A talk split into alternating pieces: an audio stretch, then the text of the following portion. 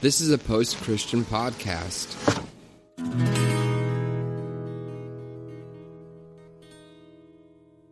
Welcome to the Revolution Church podcast. All right, everybody, welcome to Revolution. Glad to have you all here. Um,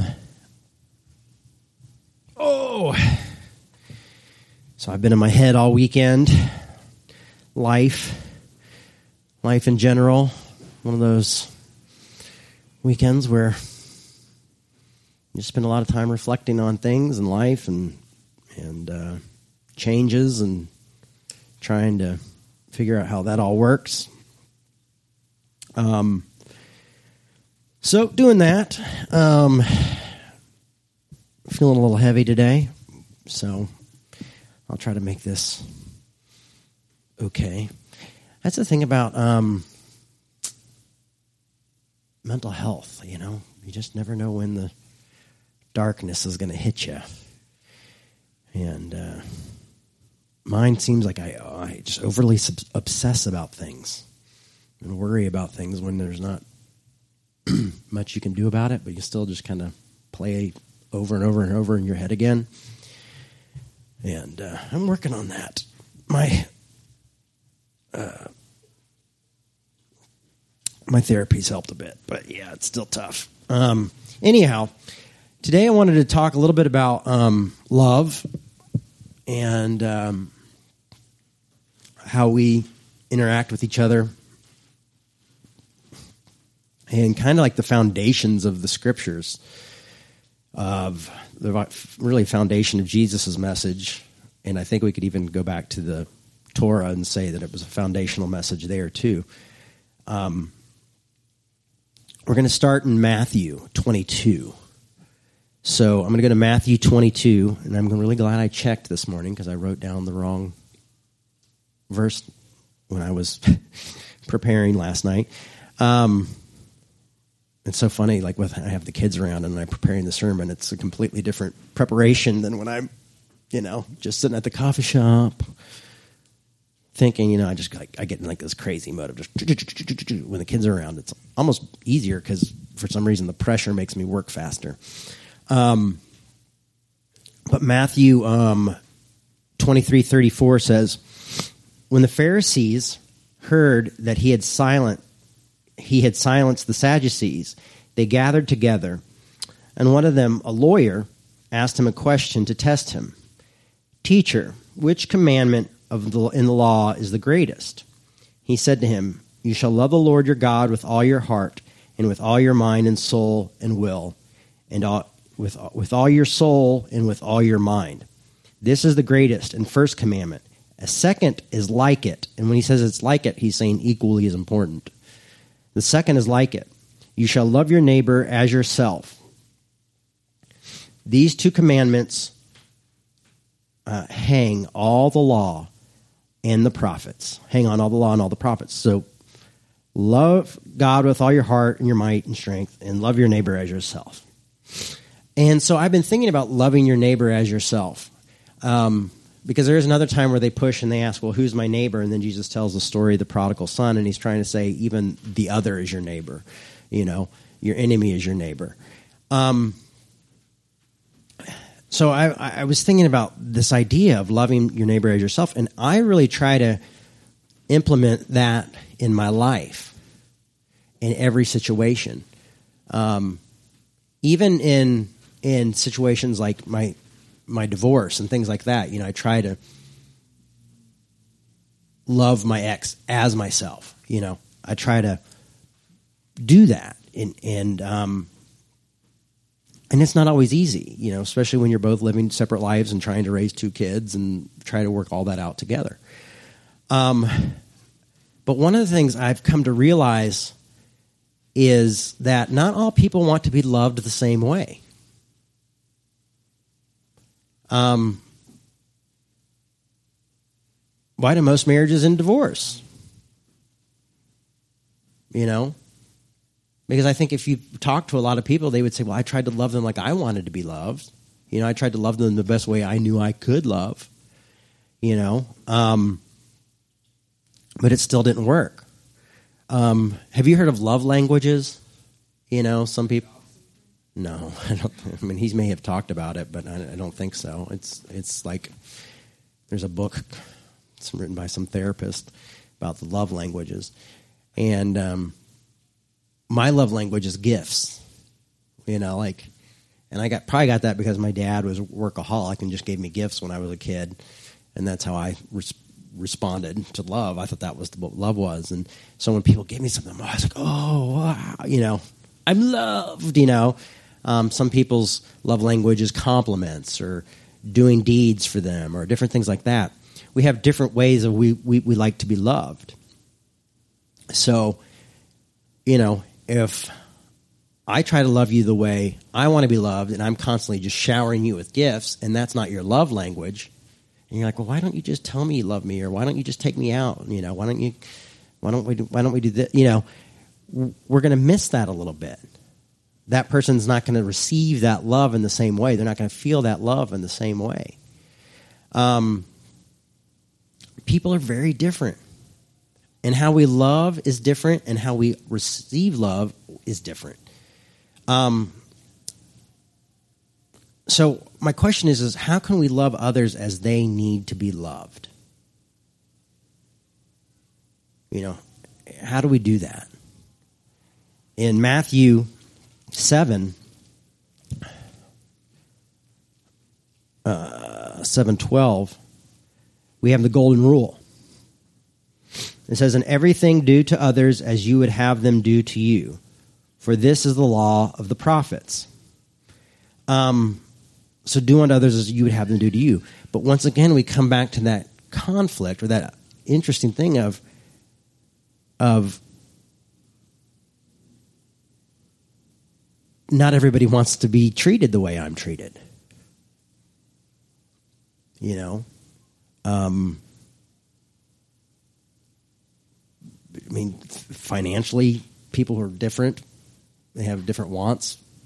You know, financially, fi- so finances can separate us. Culture um, can separate us, but even our neighbors are different. You know, so it feels strange to question a foundational scripture, you know, or foundational work of the Bible. But oh well. Um, we have to look at different ways that we can do that. Um, like for example, if I was I wrote down some different people, but like parents, you know, and love and and, and love love changes. And you know romantic love changes, but love for family changes, love and friendship changes um, love evolves, uh, for lack of a better term. Um, you know, like for me, you know, I, I going through through uh, separation, through divorce, and things like that. You know, I would love it if if my ex called me and was like, "How are you doing? Are you doing okay? Is everything all right? You know, what's going on?" And we just stayed on the same page and had deep conversations about what was going on and just, you know, how were the kids, blah, blah, blah. You know what I mean? But I would also know that my ex doesn't want me to call all the time.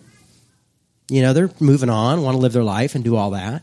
So my way of loving back is knowing that they have different boundaries than I do.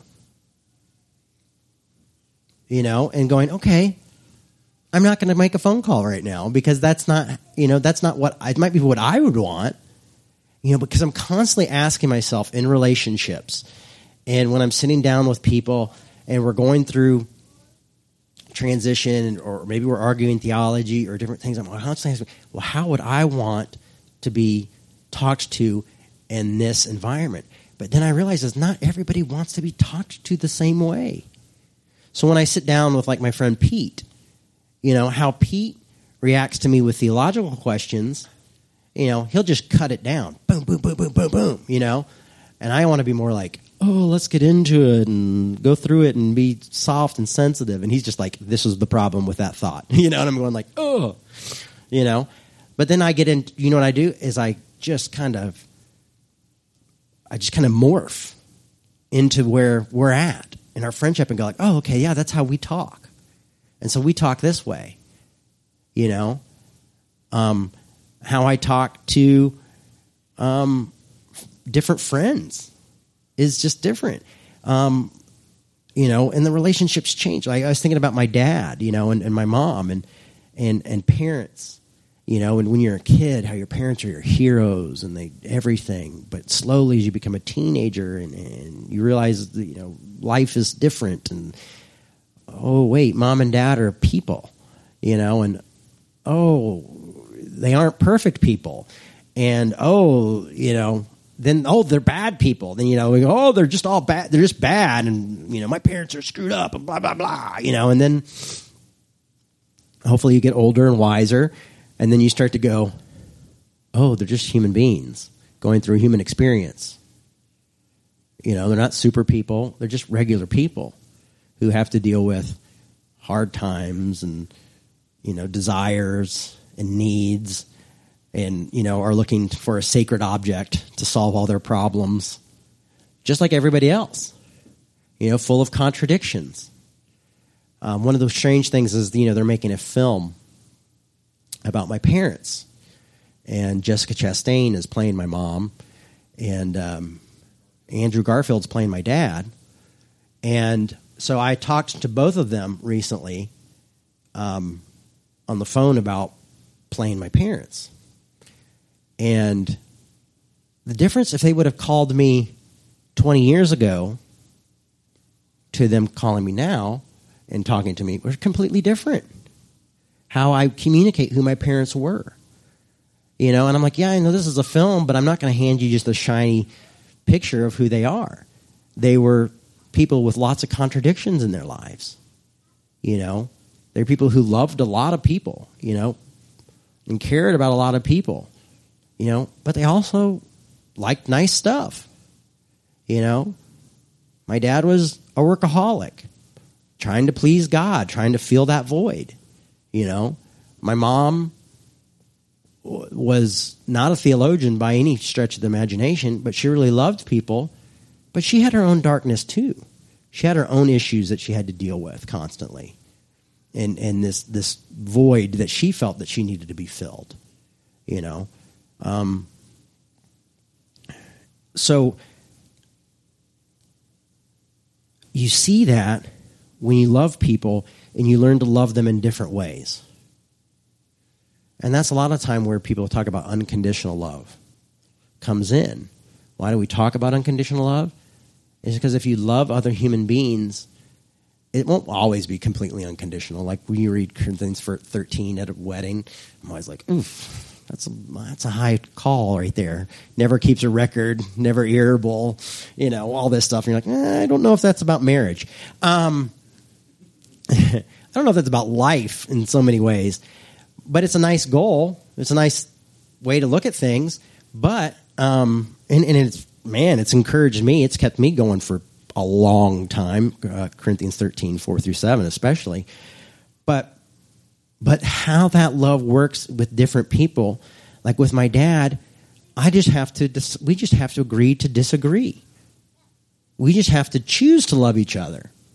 Now it's not like this, oh, you're this, you know, it's like, oh, you're this, this, and this, and this. You know, we don't really talk very much, and your politics are bad, and my politics are this, and, you know, I wish you were more this and less this, but then you just have to go like, okay, I, am I going to accept this person? And maybe that's where we love each other as we love ourselves, is that we're hoping that someone can accept us for our less than, our lack. That someone can invest in us and maybe even help fill that lack,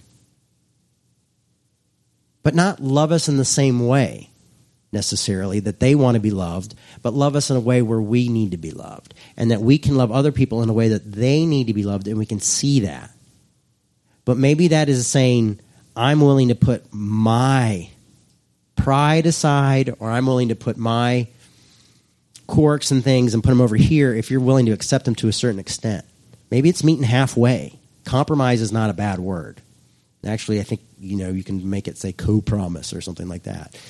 You know, um, no one wants to compromise nowadays. You know, with this you know call out culture and everybody's going like, oh, I'm woke, so you're bad and I'm good, and you know what I mean. It's like no, that's not how we love each other. We love each other despite our differences. And sometimes we love each other because of our differences.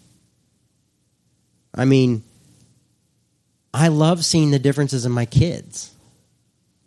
You know, my son is so much like me, it's ridiculous.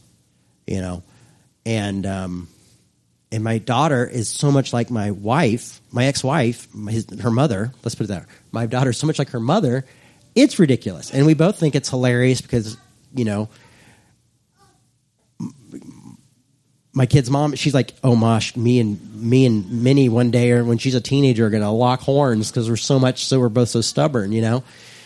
And um, and so I've got this tough little girl who's stubborn and wants to do everything herself, you know, and then I've got this sensitive little boy, you know, who just the wind knocks too hard and he kind of gets cries, you know, and this little girl who can like fall flat on her face and she's like, I'm, I'm fine, I'm okay, it's cool. You know, she fell off the bed the other day. I was like, ah, you know, and she's like, ha ha ha ha, ha you know, and I'm like, I, I bought a skateboard for Milo for his birthday. Guess who's skateboarding? Minnie. She's two. She sings songs about skateboards. You know, she talks about skateboarding. Milo, I'm like, really have a hard time getting him on the skateboard because there's a lot of pain involved in skateboarding you know? And that's probably why i never got to the point of skateboarding that i wanted to is because of some of the pain. And and it's so funny to see minnie who's just like and she falls she cut her chin one time and i was like oh no you know? And and she just got up and smiled. And how i love her and how i love milo different ways you know? Because i have to kind of deal with that. Um, you know, how do you love someone that you were in love with and that you have two kids with and you now your your guys are separating lives? It's difficult. It's really hard. I was married once before and went through a divorce and we didn't have kids. I Actually married to her longer. And we didn't have kids, so we just eventually just grew apart and just realized for us to love each other, we have to let each other live our own lives. But now I'm in a situation that says, I'm sorry, that's not going to happen. You're going to be in each other's lives for a long time.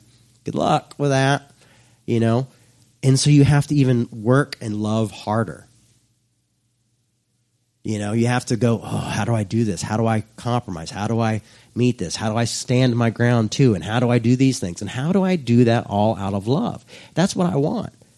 I was recently talking to someone and they said, Oh, why would you do that? Why would you say that to them? Why would you talk to your, you know, blah, blah, blah this way? And, and I said, Because I give grace to everyone. You know, and one of the things I've learned about grace is grace is undeserved favor. You know, and so I've learned like not everybody deserves it, but that's the great thing about grace is they don't have to. And so I try to live a life of giving love and giving grace, but I also, through that, try to love my neighbor as I think they want to be loved. And sometimes you might have to ask somebody, How do you want to be loved? You know? Or, Hey, this hurt me. Why did you do this? And they go, Oh, well, this is just part of me and why I need this. T- I need, need time to process things. And so you go, oh, okay, you need time to process things. I thought it was that you didn't like me or you were upset at me or this or that. No, you need time to process. Okay, now I can better be a friend. I can better love you, knowing that, oh, okay, when this person says they need time or they're just quiet, I know that I need to give them a little bit of time to get things together.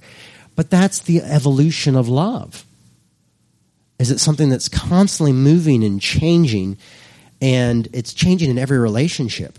I mean, think about like when you start dating somebody and how crazy it is and it's fiery and you just get these feelings and you're just listening to songs and you're you know writing bad poetry and you know making mixtapes or spotify playlists you know what i mean and you're just like sending them you know And then, you know, a few months get down the road and all of a sudden you haven't sent as many playlists or you haven't written any bad poetry and you're having to deal with things like schedules and all that stuff. And then kind of that that spark, that romance, that gloss kind of starts to you know, and you're like, "Oh, wait, we have to live life too."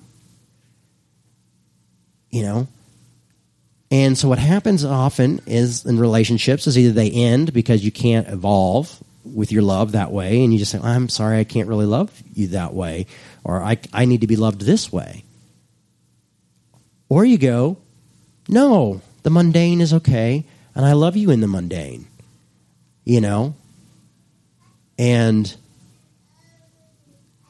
you know, you learn to evolve that way. It would be great if we could all stay in those first few weeks, wouldn't it? I mean, that's, that's, you know, that's a great thing to have if you you know like if you're dating somebody and you only get to see him every little bit you know it's like it's horrible but the anticipation is so great you know and you're like oh i can't wait to see them and it's going to be so wonderful and blah blah blah blah blah. And it stretches out that time of of pleasure because you kind of have this like mystery and imagination and all that stuff. But eventually time plays its role. And we see each other for what we are human beings going through a human experience together. So, how do we love people this way? How do we love people in ways that they need to be loved? I guess some of those examples are good. Now I'm going to try some acrobatics. Da-da-da-da-da. Bring in the acrobats. Um, we're going to look at Second Peter, and um, That's why I said acrobats because, and I just to find it. Uh, where is Second Peter? What? After what? Hebrews. Thanks, buddy. It's after James. Yep, there it is. Found it. Thank you. This is why you come here. So last night I was looking at um sometimes I have these verses in my head but I forget where they're at and that's why I love Google you know um I was never if I was ever on your team in Bible camp I'm so sorry that I cost you whatever we were supposed to win because I was horrible at Bible memory verses. I can't even remember where Jesus wept was, you know. I would like say it over and over and over and over, again, and then go to the meet the guy and go like, you know, because they'd make you memorize verses. Um, slowly, brain washing us. Mm. Hey kids, I know that's something that's fun, and you'll get an award for it. Well, that's good. Tell kids they'll be awarded for their faith, because um, that's what it's all about. Um, Sorry, I forgot my watch today. Um, I got a babysitter for the kids today, so Caleb didn't have to go crazy. He's our child care expert here. Yeah, and Kurt. Kurt's good with kids. Um, 2 Peter 1 3 um, through I think I'm going to read three through eleven. His divine power has given us everything needed for life and goodness through the knowledge of Him who called us by His own glory and goodness. Thus, He has given us through these things His presence, His precious and very great promises, so that through them you may escape from the corruption that is of this world because of lust and may become participant in the divine nature. And I don't think lust is just sexual. I think it's talking about money and wanting and needing, and I think it's talking about looking for those sacred objects. Um, for you who aren't familiar, the sacred object is something that you feel like will complete you or make you whole. Um, like if I only had this car, or if I only had this man or this woman, or if I only had this much money I would be happy. It's a sacred object. But the thing is, the sacred object doesn't actually exist. You know? Um, for me, for a long time, there was this one jacket that I wanted really, really bad. This leather jacket, and it was the sacred object. Um, and I got it. I researched it. I found a place. I found out where the place, the company was going to be, and this jacket was going to be on sale, and I was going to get a discount, and you know, did everything. You know, the time my girlfriend was there, and she helped me buy, get put money towards the jacket, and it was this really nice Schott's leather jacket. I still have it. You've seen me wear it. Um, and as long as I'm, you know, going through a breakup, it's great. As soon as I get happy and I put on like five pounds, ten pounds, then it gets a little tight.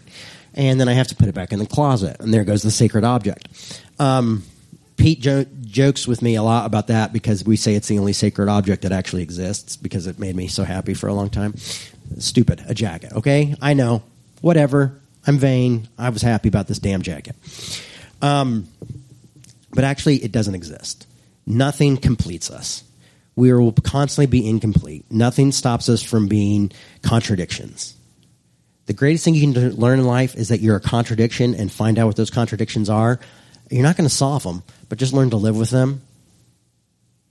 You know, and maybe you can figure out a few here and there, but just accept that there's contradictions and that we all have contradictions in our lives. I can, you know, the dialectic of life. I can love and hate someone at the same time. You know, I can love more than one person at the same time. You know, it's just not that I was told I, that wasn't possible when I was a young person, but anyway. So, for the corruption you may escape from the corruption, that the world, because of lust, and may become participants of the divine nature. Five, here we're at verse five. For this very reason, you must make every effort to support your faith with goodness, and goodness with knowledge, and knowledge with self control, and self control with endurance, and endurance with godliness, and godliness with mutual affection, and mutual affection with love. For if these things are yours, and you are increasing amongst you, they keep you from being ineffective and unfruitful in the knowledge of our Lord Jesus Christ. Now it goes on to say that if you don't have these things and you don't want them, you're short-sighted. But let's look. Let's look at these for a second. Um, first of all, I want to see what the ultimate goal here is, and the ultimate goal from godliness to goodness to self-control to endurance and all that goes into what mutual affection, and then with love, you have love, affection with love. So the goal is love. But do you see these steps that you're taking to get to love? Um, knowledge, self control, endurance. When you endure things, you learn about suffering. You learn about going through something, and you learn what you can do to endure things. You learn ways to go through things. When you get knowledge about something, what are you doing? You're learning. You're finding out what makes it tick. You're finding out what what is this philosophy that I'm interested in. Let me study it. Let me find the holes in it. Let me find the good things. I've become to the point where I've like I see the holes and like I really like anarchy, but I see the holes in it. You know, I really like the concept, but the fact is every construct has division in it, including anarchy. And I'm not talking about punk anarchy. I'm talking about real, like traditional, good old fashioned anarchy. Um, and it's a beautiful concept because it's a third way. But then I was like, okay, so I was talking to to Pete about it, and you know, he was showing me some of the reasons why he doesn't subscribe to anarchy. And I thought, well, man, you know, I'm saying? I like to think about tattoos always come into my life, and I was like, well, maybe I should get an anarchy symbol with a minus in the middle, you know, or a plus you know, something like that to say like I'm anarchist but minus certain things, or I'm anarchist plus certain things. The fact is, I can't find a group that I feel like I fit in. You know, maybe I'm a socialist. Maybe you know I've been a lifelong liberal Democrat. You know, but now I'm starting to move away from that. So what am I? the fact is, is we're talking about love, I know, but let's look at this also in that way. Is I'm learning, I'm evolving, I'm changing, I'm realizing that one size doesn't fit all for me. And we realize that in love with other people. You know? But this this verse is what I love about this verse is is saying like it starts out with this idea of, you know, you must make every effort to support your faith with goodness. I'll say, so I need to be good, you know, and goodness with knowledge, and knowledge with self control, and self control with endurance. Now, endurance, I, I just said, helps you learn. Knowledge helps you learn. Self control, when we have self control, then we know, oh, I don't need to make that phone call right now. I want to say this, and I would love it if someone said it to me, but if I say this to person A,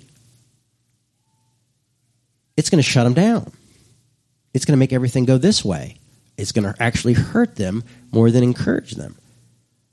So I've got to figure out another way to talk to person A that is their love language. Now, there's some times where we just speak truth. That's all we can do. You know? So there are certain. Did somebody get a burrito? There are certain relationships. There's certain relationships where I feel are important enough to speak your truth right away. You know, and this is who I am. Like when I'm dating somebody, when I realize there's a thing, I go, you know what? This is who I am. This is why I believe this way. This is what I think. And this is where I'm at. And I want you to know because I want you to know what you're getting into. These are the non negotiables. Or maybe they're negotiable, but we have to talk about it. So here it is. That's what, you know, why? Because I spent years afraid of conflict. So I avoided conflict. And what happened is I got the ultimate conflict divorce. Because I wouldn't work things out, because I wouldn't speak my own truth. So, yes, you have to speak your truth. You know, you need to be upfront with people and say things. Um, sometimes you have to love yourself enough to know that. So, what I'm saying, it's just not easy, is what I'm, I'm trying to say. And that's why I believe that in these verses about endurance and control, you know, knowing when to speak, knowing when it's time not to speak, getting knowledge, learning this kind of stuff, because people are different. But the goal here is I, what I love about the Bible is it always seems to come back to being the goal is love. You know? But we have to do that through growth, through time, through with patience, with endurance with kindness. Now, maybe that's where where 1 Corinthians 13, which I, I didn't read in this one, but when it says love endures all, you know, and it says never demands its own way. Well, if you're in a relationship where you're not having to demand your own way, you're really trying not to demand your own way, you're already probably loving someone a little bit different than you love yourself. You know? So, what I'm asking us to do is to put on the other person's glasses to help maybe see things through the other's eyes, which I've been doing a lot here lately, is saying, how do we not scapegoat conservatives all the time? You know, how do we learn from each other and sit down and talk and have good arguments and good conversations? Um, last night I was kind of going through a bit of a dark period. I, I wrote some stuff down, and I don't even know if it makes sense, but I'm going to see if it does just by reading it. I wrote, Life is tough, and we have moments of happiness, but it's mostly suffering for the population of the world. If you think about it, most people in the world are suffering some way. It's just how we're built. But suffering can bond us together we can share in one another's suffering and by that way help share in one another's healing by sharing with people. I mean, I think that was one of the greatest things about going through a group therapy for me was is that I shared my suffering and then I got kickback from all these different people from how they're suffering, how their insight into my suffering was from completely different walks of life and going, "Oh, but we were still sharing it. Oh, okay, I'm going to take that. That one I'm definitely going to leave here.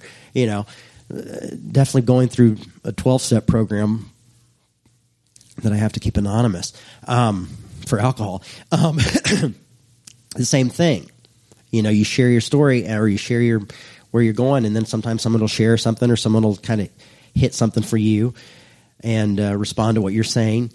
And um, it's that shared want to be to find a better way, but also realizing and not having the idea that something's going to complete us. If you're looking for someone to complete you or something to complete you, you are going to be gravely disappointed. Why do we search for completeness in people, money, and things and God? Because they become the sacred object. We make them the sacred object. We make them the key to our happiness. And it's sure they will make you happy, but temporary. I mean, look at all the people who listen to Revolution and come to Revolution, and I would say the majority of those people, except for maybe one, meet your congregation we did, all um, are somehow lost the idea as God as a sacred object. There's still something missing. They're haunted by something, but there's something missing. Revolution is definitely the place where people come when their faith has decidedly missed something. And we're all here, and I don't know if we're going to find it, but we're going to definitely highlight maybe the, some of the stuff we're dealing with and maybe let it evolve into something different, just as we can with love and love for others. Um, what will fill the void? Nothing. The best thing I can advice I can give you is accept the journey and get some good friends. You don't have to have many. I don't have a whole lot of friends, but I have a few good friends. And I know that I can send a text or an Instagram or an, or you know, yeah, about that. That's about where I do my suffering is text and Instagram. And reach out. And sometimes I don't because I'm so oh, I don't want to hear from uh, you know, and then they show up. You know, and I'm grateful for that. I'm grateful for the friendships I have. I'm not an easy person to be a friend with. I will let you down if you want someone who is there all the time. Especially since I've got kids, I've become even more introverted because I'm sucked into the world of my two children. And um, I had a, na- uh, a babysitter come today for the kids, and it's so funny. She came in, and I realized all of a sudden how bad the house really was. and we had a leak through the somebody left their bathtub on and I got a leak through the bathroom and all this stuff and you know just trying to do all this stuff. And it was funny just a week ago someone came into my house and was like it is so clean. This looks great. It doesn't look like a mess at all you know? And I was like oh great you know? But those two little tornadoes you know I'm just like stay fed. Let's go somewhere. Where are we going to go? Went to a kid's birthday party. And let me tell you about something that your life will never prepare you for. And you'll one thing you will celebrate when those kids get a little bit older um, is not going to those anymore. Um, and everybody feels the same way, so it's cool. But we had a good time. They they got worn out. They did a lot of trampoline jumping. Accept the journey. Love does not last. At best, it evolves, but fades from the initial spark. And then I just wrote knowledge and endurance. Those are the things we're called to. Um, I think having a, an amazing love and amazing relationships is possible. I just think it like any other thing, it takes work, and it takes endurance, and it takes bettering your knowledge. You know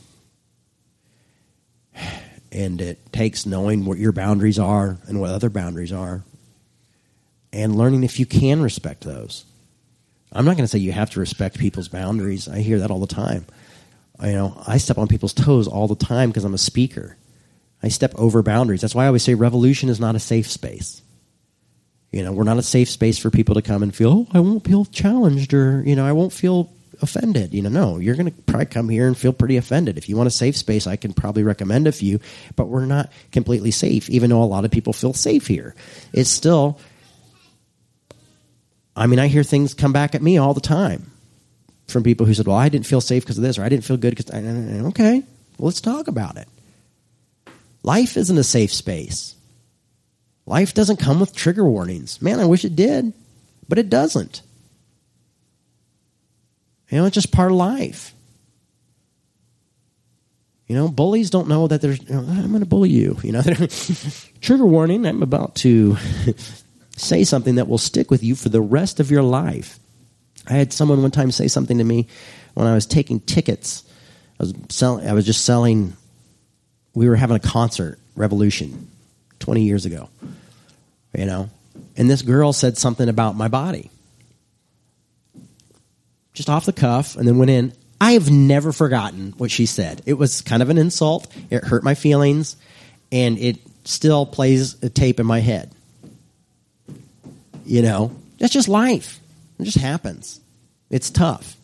But we learn to live with it and deal with it. And then, you know, why did I hold on to it? And you can look at it and why did I do this? And how do I let it go? And go through that. And talk about it in therapy if you want. It wasn't that big of a deal, so I'm not going to go through therapy for it. I'm not going to waste that time.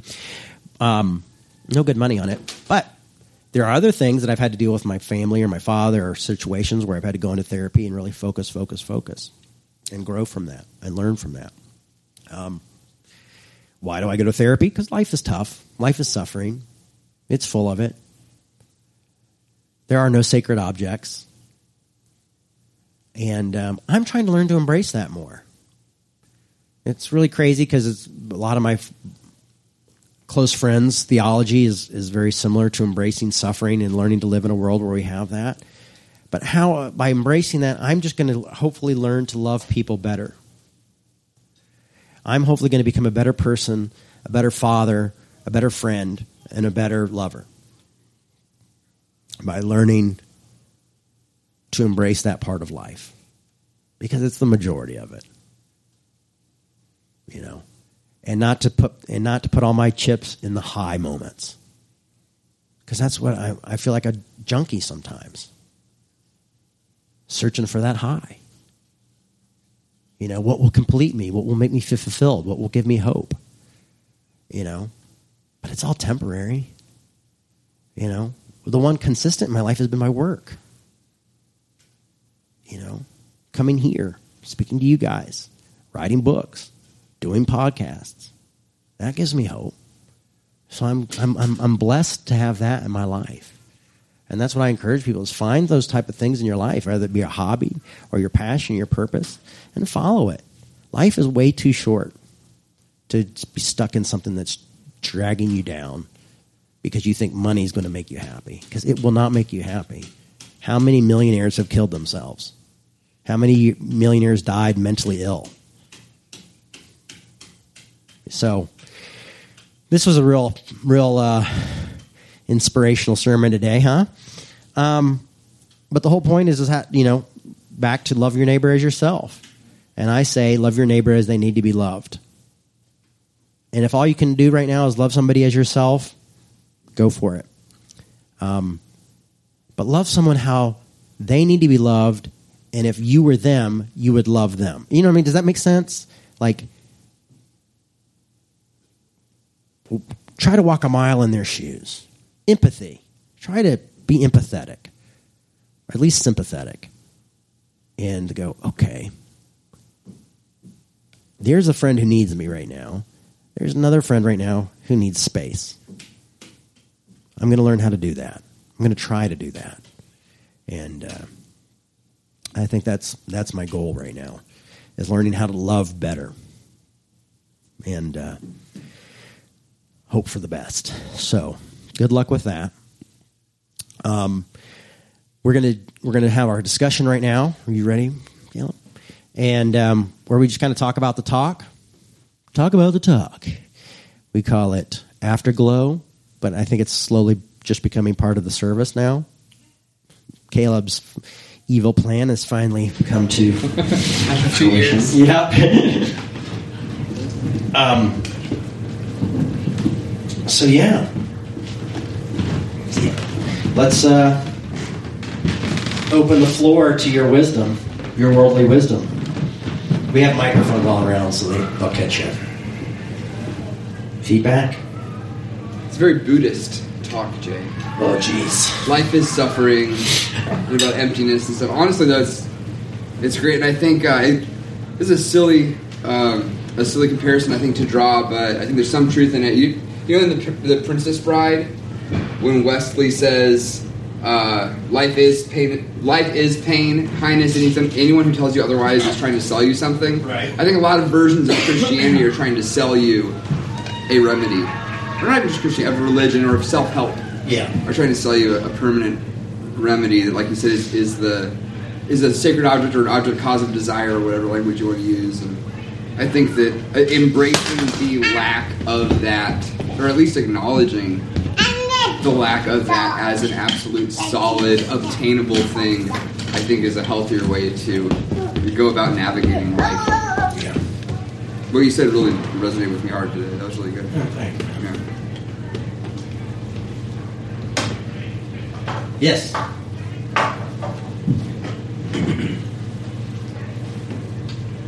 Ladies and gentlemen, my name is Michael, and uh, just uh, preached, preached on touched the core of my heart. Well, thank you. Um, love your neighbor. And uh, of the challenges of being homeless or semi-homeless and to receive a welcoming hand open arms, come pray with us. Stomach growling. Miss Lady bought me breakfast. Oh, she's wonderful. um, it is it is beautiful. It's, it, it is wonderful. Well, thank you. Yes, yes, and I'm glad to be here. Well, thank you. Glad Glad, you're you're here. Yeah. Yes, Thanks, man. Thanks, thank Michael. you for listening. Yeah. Welcome.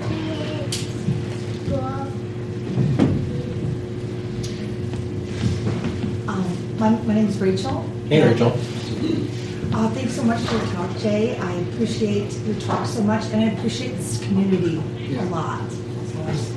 Um, so, uh, with, with the talk today, um, as with the love language and talking about loving others and loving yourself, um, something that I thought of right away is how important in recent years, um, I've had three words that are so important with love. Is waiting and listening and silence and how those are three things I've discovered are so important to figuring out how to love. And um, and not being reactive and having that be part of how you love others um, and giving there, that, that there's space there to figure out how to love others um, um, like a story that has come back to me. I, I grew up in the Christian tradition, very much so, um, and then was not. A, I did not um, go to church for a long time, but coming back to Christianity, a story. There's certain stories that that have come back, like really stood out to me from when I was growing up, and one of them was Mary and Martha, and how important um, that with that story, um, Mary her uh, what, what she does what she is doing in um, prayer and silence and waiting and listening and what Martha's doing is important too but not without what Mary's doing. Like that's so that's so important to 'cause I, I don't know how to love.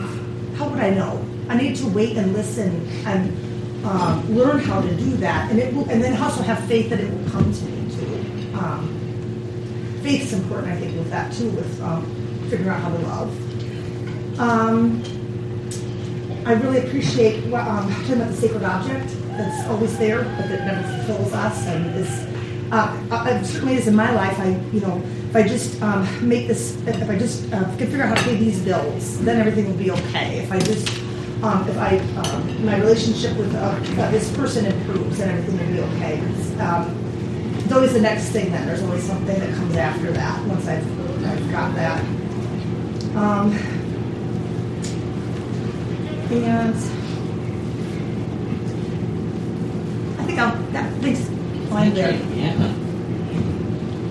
I think with what I took away from it too is we need to love our neighbors, but also giving the space uh, in in order for them to understand. For case in point, like the way I was raised is like if you get in an argument, like I look at my parents that had a great relationship um, in their marriage, and they would if they got in an argument, which was never that much, but if they did, they would always say, "Don't let the sun go down in your anger." Like it's terrible to go to bed when you're just pissed off or angry at someone, especially your spouse. But I've noticed, like I'm super extroverted. Anybody who knows me, and my wife's very introverted and kind of closed off and has to process in a way. And it took a number of years after we got married when we got um, married, where if we got in an argument, and especially was at first was about money and just all this other stuff and how we view life, and we would blow up at each other, and I would want to like let's let's rectify this right now, and my wife would storm off and shut the door, and I thought that was really like what you know like what's wrong, blah blah blah. But over the years, I've realized hey, my wife needs that space. She needs that time apart. She needs time to process it, where I can just kind of process it on the fly. And so what you were saying is like it really hits home where not just with like a spouse, but a friend, uh, a, a lover, or kids, whatever, you, you, you love them, but you need to love them in the space and in the way that they need to be loved. And that's very hard. And because a lot of people just are like, this is who I am, you got to accept me as giving this love to you, but at the same time, we have to realize like we have to understand, appreciate, and respect how they deal with it, how they, you know, accept it. So, think you can gradually learn another person's language, in air quotes, but becoming fluent in the way another person communicates and even perceives and processes inputs from other people. I don't. You're always, I think, learning. Oh, yeah. Like, it's, it's really easy to miscommunicate, and I think I think most conflicts come from miscommunication. Yeah. Well, I was just thinking about the verse in Corinthians 13 where it says, Love endures all things. And the only thing I was thinking about that was that if if it endures, there has to be a reason it endures. You know what I mean? Like, there's problems causing you to not want to keep it going. I, I got a real problem here Good. Please bring the problem to the table. We love it. because we're throwing the word love around here, and when you talk about the the most quoted Bible verse at a wedding of the Corinthians, Yeah. which is actually being applied to romantic love, but really is not about romantic Not love at all. Yeah, correct. And and I think even our discussion, and Jay, I'd say even in your even in your sermon, um, we're we're conflating things here. That that the the love we have for an individual is not that all-encompassing love that's talked about in Corinthians. The love we have for an individual may rise to that, but the love we have in romantic love and in a relationship is really quite different. Yeah. Your statement that uh, you have developed to the point now when you have a relationship with someone where it's getting serious, and what you mean by that is they're becoming important to you, that you right up front declare who you are. And this is something I think that's a problem in romantic love relationships. As people become more important to you, as that relationship takes on more to fill that more of that sacred object you're talking about, that relationship you're using to fill that void in some way inside of you, that becomes more and more important to you. And many times we lose ourselves. So your declaration of who you are in the face of the stress of maybe losing someone who's becoming more and more important to you, and then it's a slippery slope. And we see this in relationships. You start to give up who it is that's you. You start to want to, well, wait a minute, I, I'm, I don't want to lose this. This is more important to me. And if I show this part of me that's dark, that maybe I told them about that up front, maybe I didn't, but I, I pull that back and I don't show that. And so you actually start disconnecting from someone rather than connecting and connecting by showing who you are and being who you are. And it gets harder and harder to do that when that person becomes more and more important to you.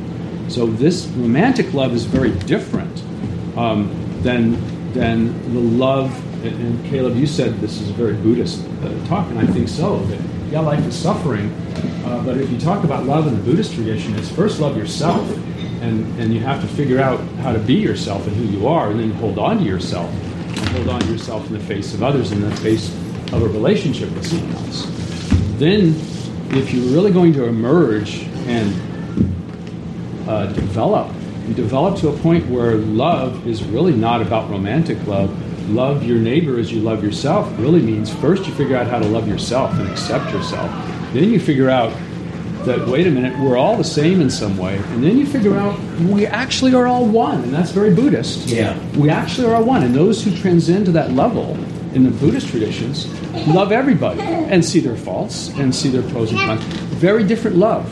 And so I think my confusion in your talk today has been we kind of veer towards love our neighbor, but that's not romantic love. Yeah. And it's not as much of the love you were talking about. And yes, I think the sacred object is filling that void.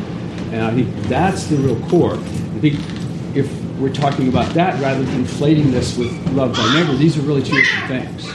And yet they are on a spectrum of personal development where we need from someone else and we seek from someone else. And then we learn that, wait a minute, we're seeking from outside, but what we really have to do is fill internally. And then we fill internally and we become okay with ourselves and accept ourselves.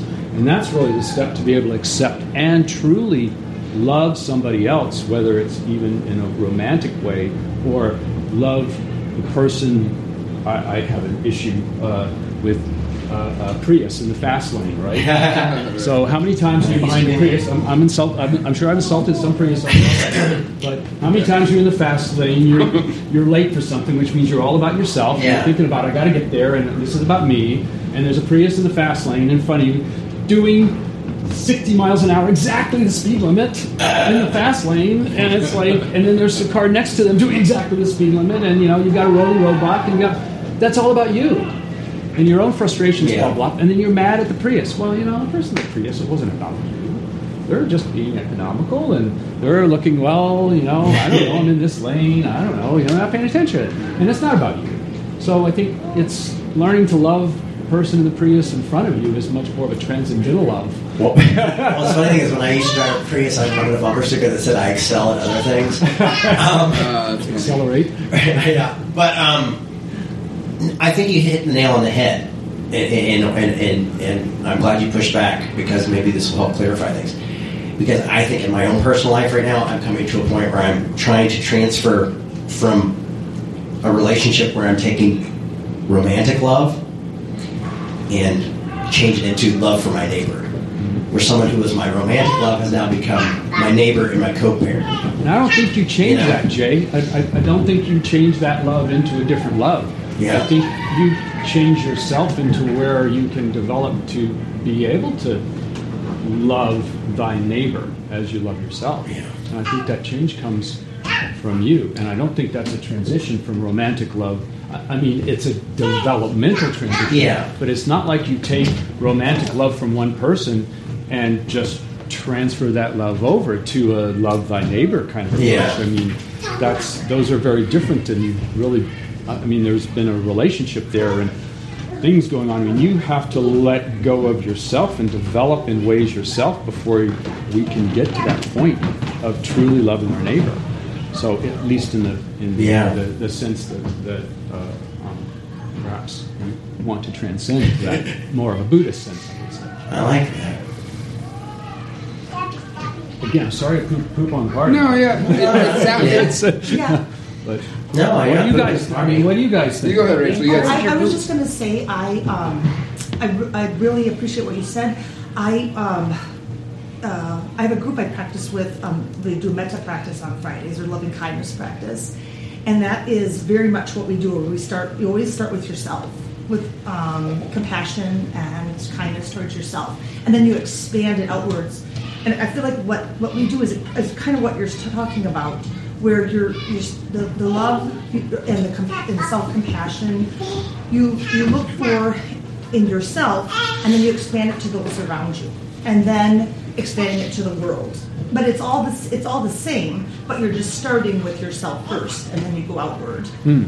You Is mentioned you mentioned reactivity as something that you were working on, and that Yeah. and that reactivity, where that comes from, that reactivity to someone around you, that inability of when you react to somebody in your environment who's having feelings, that reactivity is coming from you. That's about you. That's not so much about them, and it's about you accepting or or receiving their feelings about about you personally, and then hanging on to yourself in the face of, that. And again, I think reactivity is something that's that's sort of if you get to that point where you just accept that person, and it's not about you, it's about them having their feelings, and you can hang on to yourself.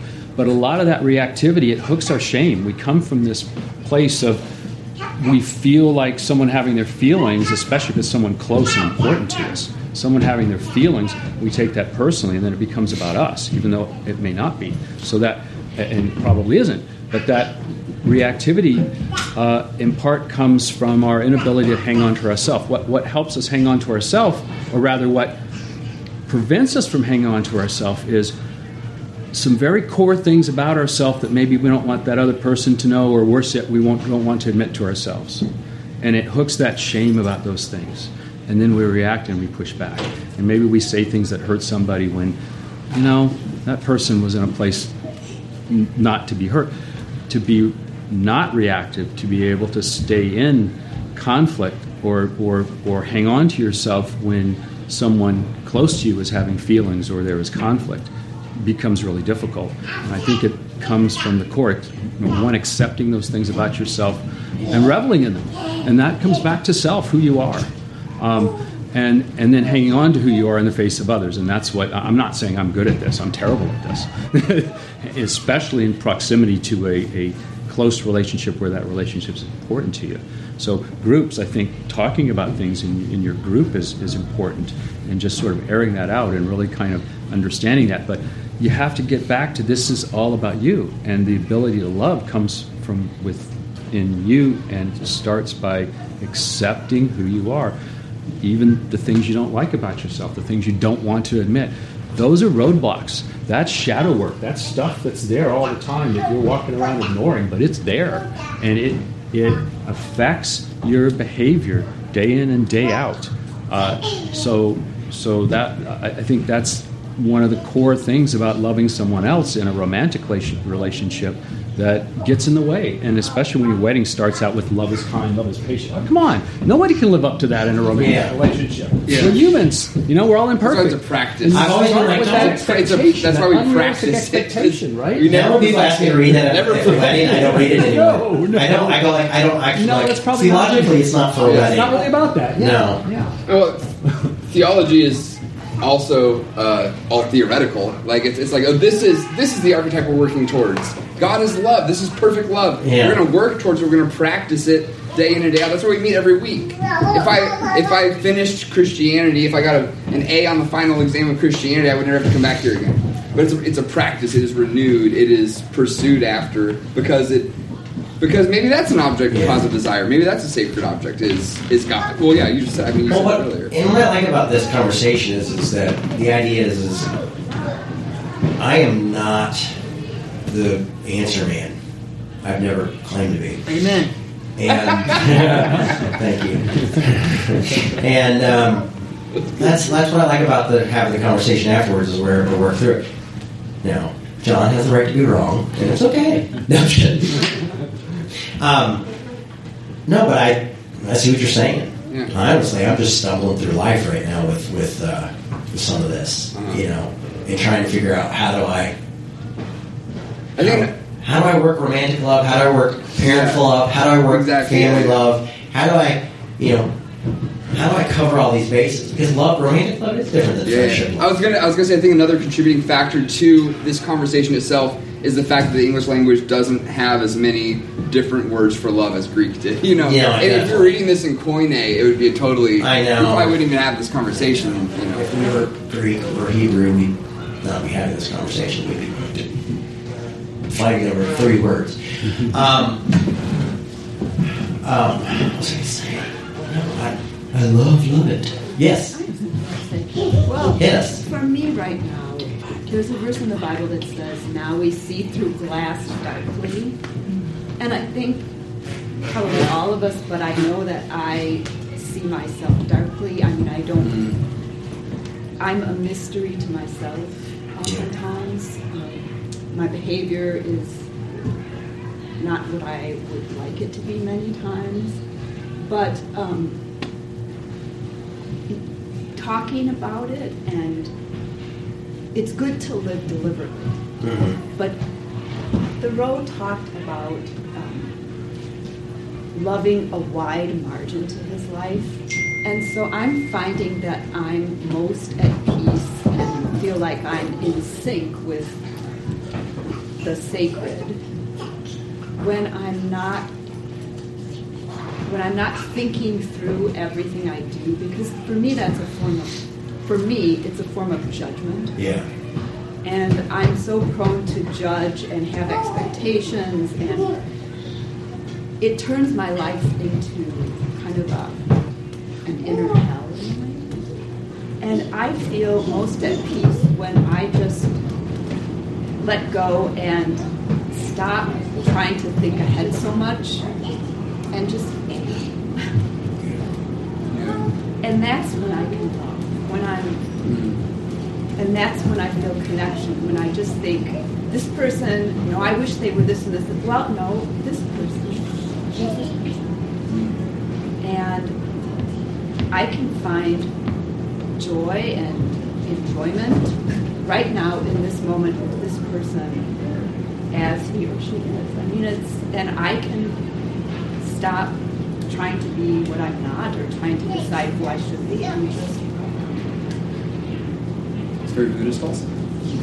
um I think it's I think you know we can label it Buddhist, but I think it's just I was just kinda making a joke. yeah no I know, but I think it's just the reality of being alive, Hmm. whether you're regardless of your reality. So it's very Joseph Campbell. Um, I think it's just at least for me it's it's true to my experience.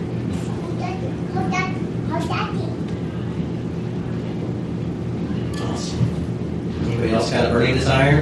I'm gonna try to dunk on John a little bit. Okay. He dunked on you. Oh, okay. Got it back at He's got your back. Let's, Thanks. let's talk. Let's talk. Well, there was some. I feel like con- contradiction in what you're saying because you were, on one hand, saying that Buddhism enlightens us to the concept that there is no self. That's not what I said. You did not. No. So, but you were saying something about the emptiness of being, or something of that sort. That we're. I'll I'll have to go back and listen to the tape and see what nugget I heard from you Yeah. Related to So, this. so, but so, so in the Buddhist traditions, it's you transcend to where you see everybody Yes. as one. as one, Okay? yes, that's and what we I are all the same. So, Yes. But you start by loving yourself before you ascend to being able to love everyone else. But the first step on the road to Ah. enlightenment is a selfish step. That's the Absolutely. irony. Yeah. Choosing absolutely. choosing to pursue enlightenment, choosing to be selfless is a selfish is- is a selfish thing. But when you're Yeah. selfish, you then ascend up and realize there is no self and everything go, is one. You go And beyond that, and we're all. I mean, again, that, this is a, a ideal, and, and Yeah. uh, people don't. The, the so-called enlightenment is only, only a few attain that, or but there are you know levels along the way. But I wasn't so much talking about that, other than Right.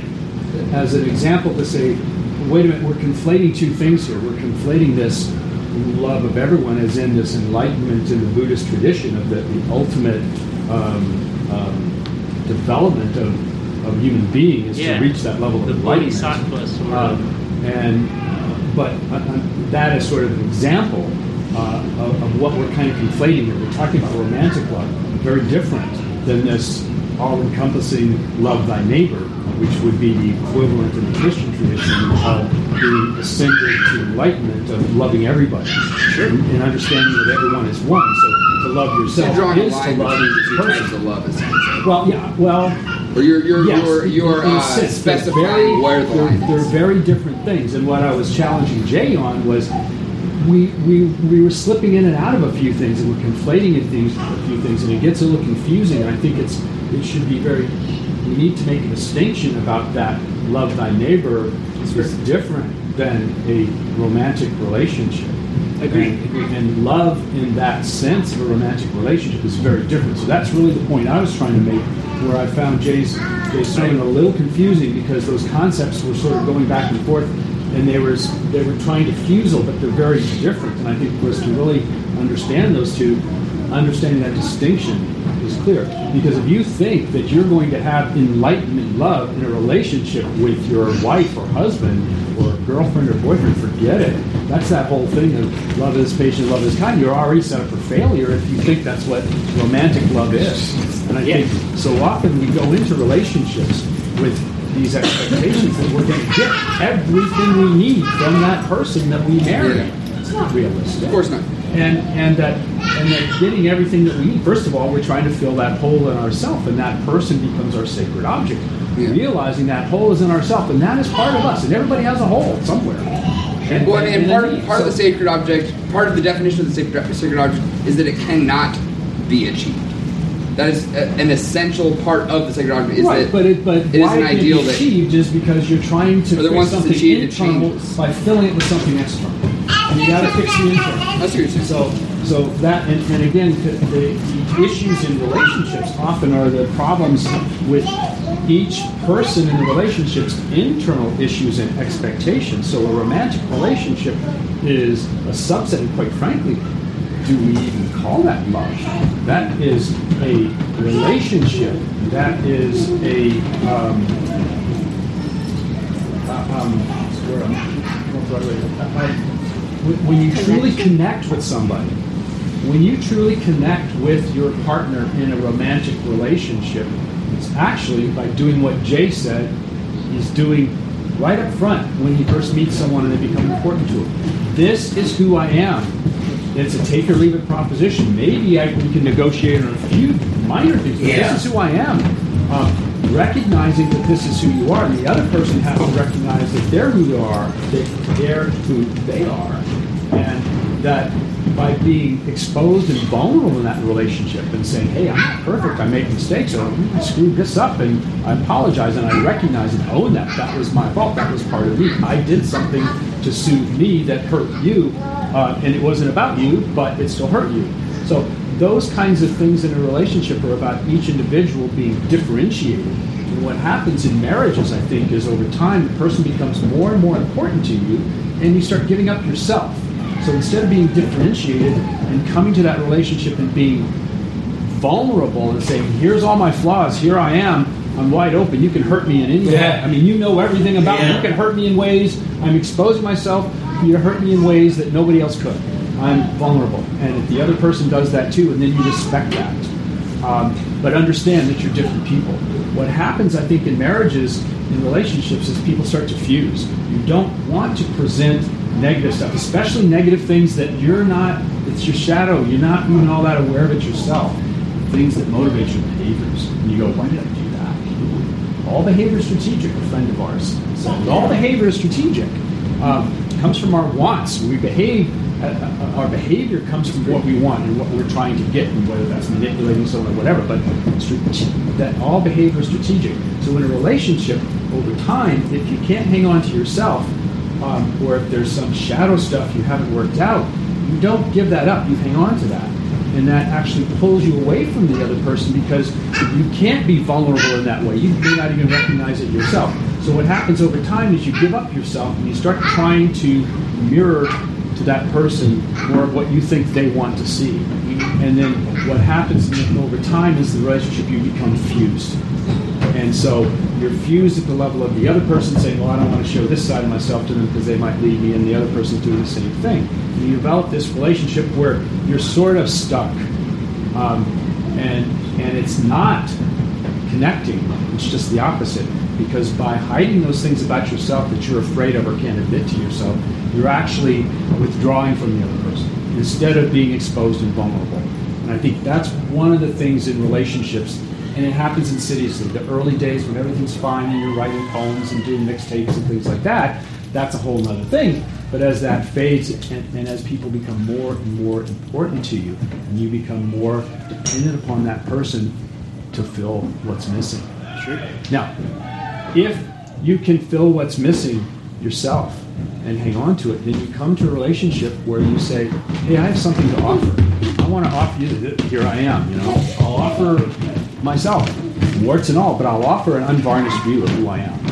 Um, and But I would say, I would say that, I'm sorry, sure, for me, the, the precursor to even beginning to understand who's inside is an invasion of the sacred. don't know what you mean by that. Well, I, I believe in a, in a transcendent slash immanent deity. And for me, I define sacred as that which I can, who can invade, That which you can control. who invades, So everything external to yourself. no, I'm, Uh, can you control anything external to yourself? Can you make Jay change? Hey, I love you guys, but I have to go get my babysitter. We'd like to remind you that our ministry is supported 100% by listeners like you. To make your 100% tax deductible donation today, please visit revolutionchurch.com slash donate. You can also learn more by clicking the donate section on the website. That was a post Christian podcast.